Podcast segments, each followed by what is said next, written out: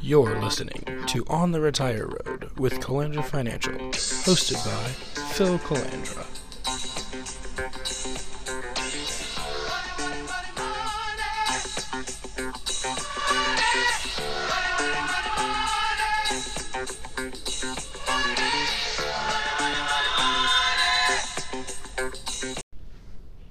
Welcome to the show, everybody. This is Phil Calandra, and you're on the Retire Road. So glad that you're tuning in and with us again for another edition of our podcast.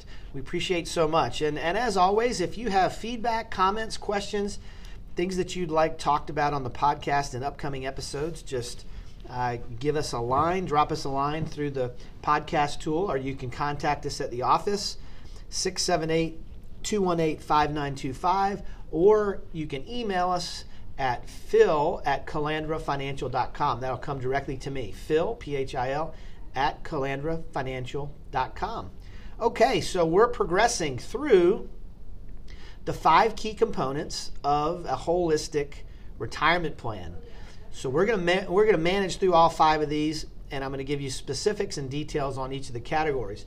So the first thing that we have to do in building a proper retirement plan is understand these five areas. So I'm going to give them to you again uh, income planning, investment planning, tax planning, healthcare planning, and lastly, your legacy or estate planning.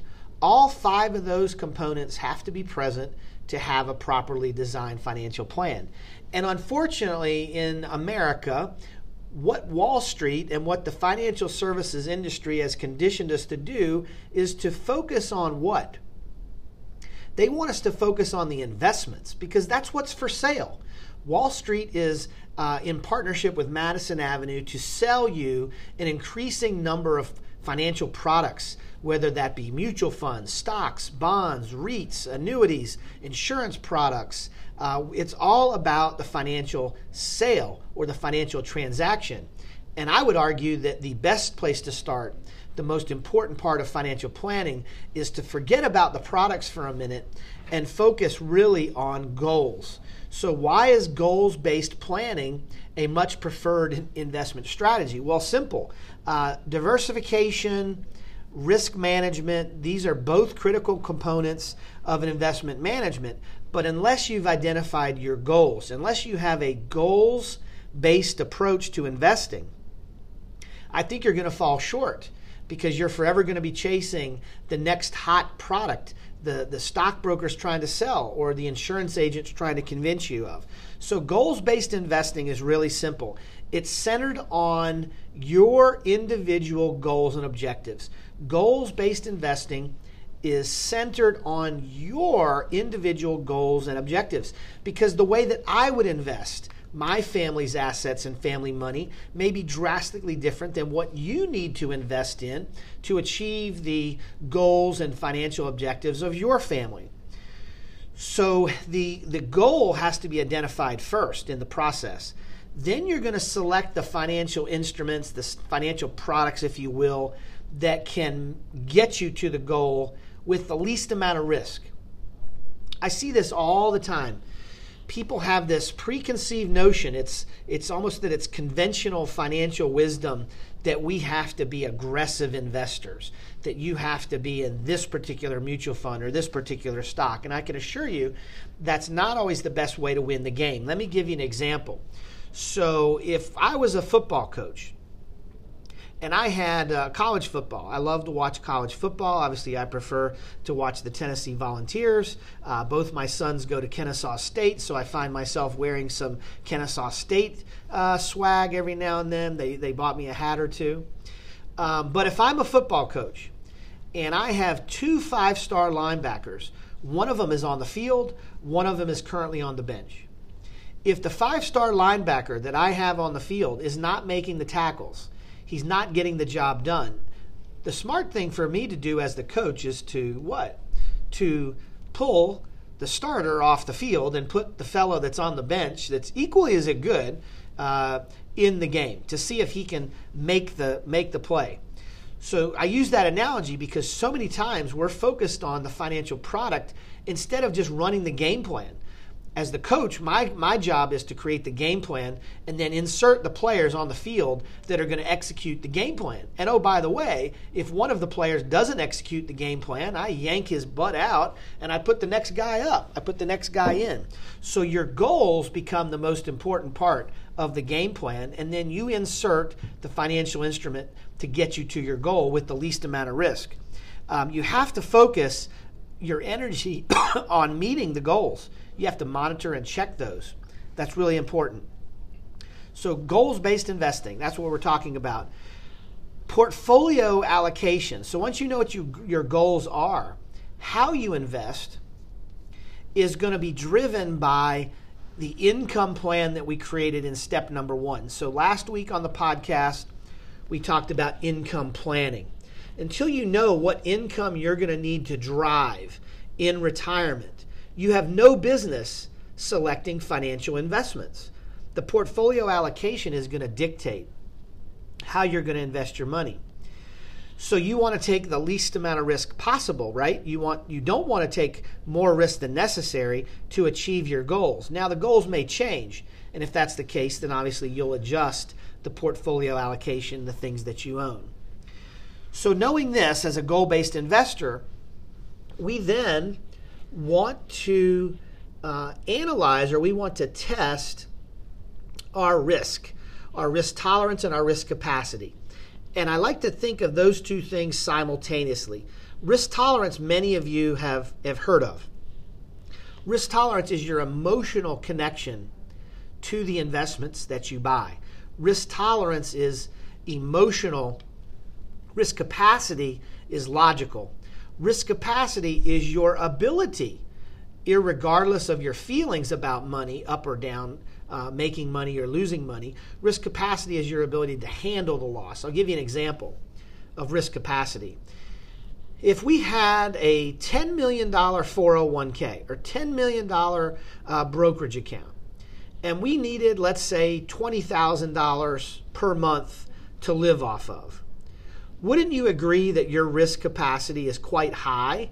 Because an asset level of 10 million and an income need of less than a quarter of a million a year, you certainly have enough assets to uh, to maintain that to uh, twenty thousand dollar a year budget. Flip that equation. Let's say you had two hundred thousand dollars in your investment accounts, and you needed uh, ten thousand dollars a month to live off of well, then you would say that your risk capacity is quite low. Because obviously, if you lose money in the market with that high dependency of income, things are going to turn out very, very poorly for you. So, risk tolerance and risk capacity are two things that we have to meld together, two things that we have to think about simultaneously. One of the tools that we use in our practice is a risk analysis tool. Uh, there's two of them that I like specifically, and it will actually score your risk tolerance and capacity, your emotional and logical connection to your investments. It's going to grade you on a scale of 0 to 100. If you scored as high as 100, you are a you're a riverboat gambler, you just throw caution to win. You're the kind of person that would take your next paycheck and go to Vegas and put it on black 22. That's uh, super super aggressive. Uh, if you scored a zero, you're the type of investor that is going to put money under your mattress or in a tin can uh, and bury the tin can in the backyard. And the only real risk you have then is remembering where you buried the tin can. So everybody's going to fall between zero and 100. Once you score yourself, your ability to take risk and tolerate risk, then you want to match up your actual portfolio holdings and see how far apart your actual risk analysis personally is to what you're actually doing. Because what we find is many people are taking much, much more risk in their portfolio than they should. And in many cases, they're taking much more risk than they think that they are. And that's because Wall Street is forever playing the siren song of, uh, of over risk, uh, pushing risk. I should say, and that becomes problematic as you're nearing retirement or if you're in retirement. So, portfolio allocation is driven by the income plan. You want to take the least amount of risk possible to achieve your goals. Assess your risk tolerance and, and capacity. If you need help with that, send us an email. We can send you out uh, a quick email link that you can score yourself for risk tolerance capacity. Uh, just send me an email at phil at calandrafinancial.com and then I'll turn that right around with an email link for you to take your your risk analysis questionnaire. And what we're looking at there is your standard deviation and your rate of return. In every investment that you are going to utilize, you want to know two primary things. You want to know what the average rate of return is, and you want to know the standard deviation of that, that investment vehicle. Most people readily know how much a, uh, an, an, asset or an investment uh, returns, the rate of return. Uh, again, Madison Avenue and Wall Street, they want you to know. If you're making 8%, move your money over here and we're going to sprinkle magic pixie dust on it and we'll get you 9%. Who's taking on more risk? You are, but if you want a higher rate of return, by gosh, we can do it. So most people are very familiar with their rate of return. What most people don't monitor and actually track is the standard deviation of that investment. If you remember standard deviation back to your statistic days in college, if you took such, Standard deviation is the measure of variance from the high point to the low point. In the investing market, standard deviation is the measure of volatility of that asset. So, knowing the rate of return and the standard deviation, we can then determine how much risk am I having to take to get the stated rate of return. For example, if we have a rate of return of 9% on our investment over a 10 year period, but the standard deviation is, say, 12, 13, or 14, then in looking at different investment options, if we could maintain the similar rate of return of 9%, but lower the standard deviation or variance from top to bottom to, let's say, 9, so 9 and 9, we would have a better designed portfolio because you're creating the same amount of rate of return, excess return, for a lower amount of standard deviation or lower amount of risk. So when you're evaluating your investment options, don't only look at the rate of return. Look at how much risk that I have to take to get that rate of return. To use another football analogy, you know, the Hail Mary is a play that uh, is a feast or famine type of play. The Hail Mary is you take the gun of an arm of your quarterback and you send your fastest receivers downfield, and the quarterback chunks it as far as he possibly can. If you're Aaron Rodgers, uh, you know that might be 60, 65 yards in the air. He can he can throw it a mile. The Hail Mary play is not really successful from a percentage standpoint, but when you connect with the receiver, guess what? Touchdown, six points. But it's not a very reliable, not a very dependable play. It has a lot of risk. Same thing with your portfolio.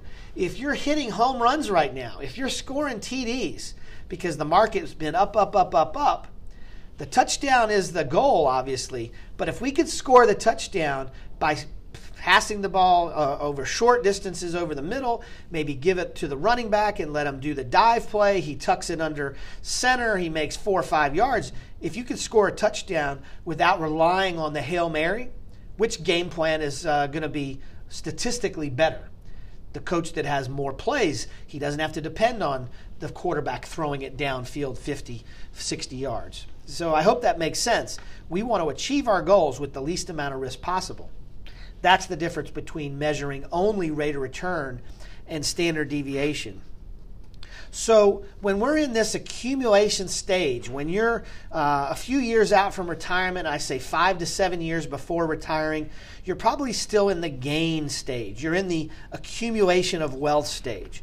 So, the things that you're going to want to look at when you're in the accumulation stage are very different than the things you're going to want to look at um, when you're in the preservation or the spending stage of your, of your wealth plan, your investment plan.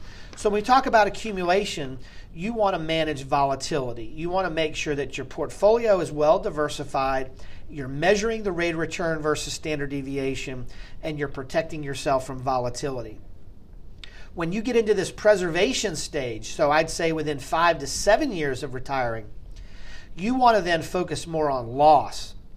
How do you prevent yourself from major drawdowns? You still have to keep an eye on accumulation. You still want to grow your wealth, but you'd want to pay more attention to preservation. And there are specific things that you can do in your portfolio to protect against loss. And then, obviously, the last stage, once you're in retirement and you have no new paycheck coming in, and you may be depending upon Social Security, pensions, uh, annuity payments, rental income, uh, what have you, when you're in retirement and you have to depend on assets for cash flow to put bread on the table, to make the travel uh, plans come to fruition, then the way you're going to invest is more for longevity. You're going to be in a more of a distribution mindset. And, uh, and we can do a future podcast on that. There are specific things that you're going to want to look at that are different when you're in the distribution stage of your investing career.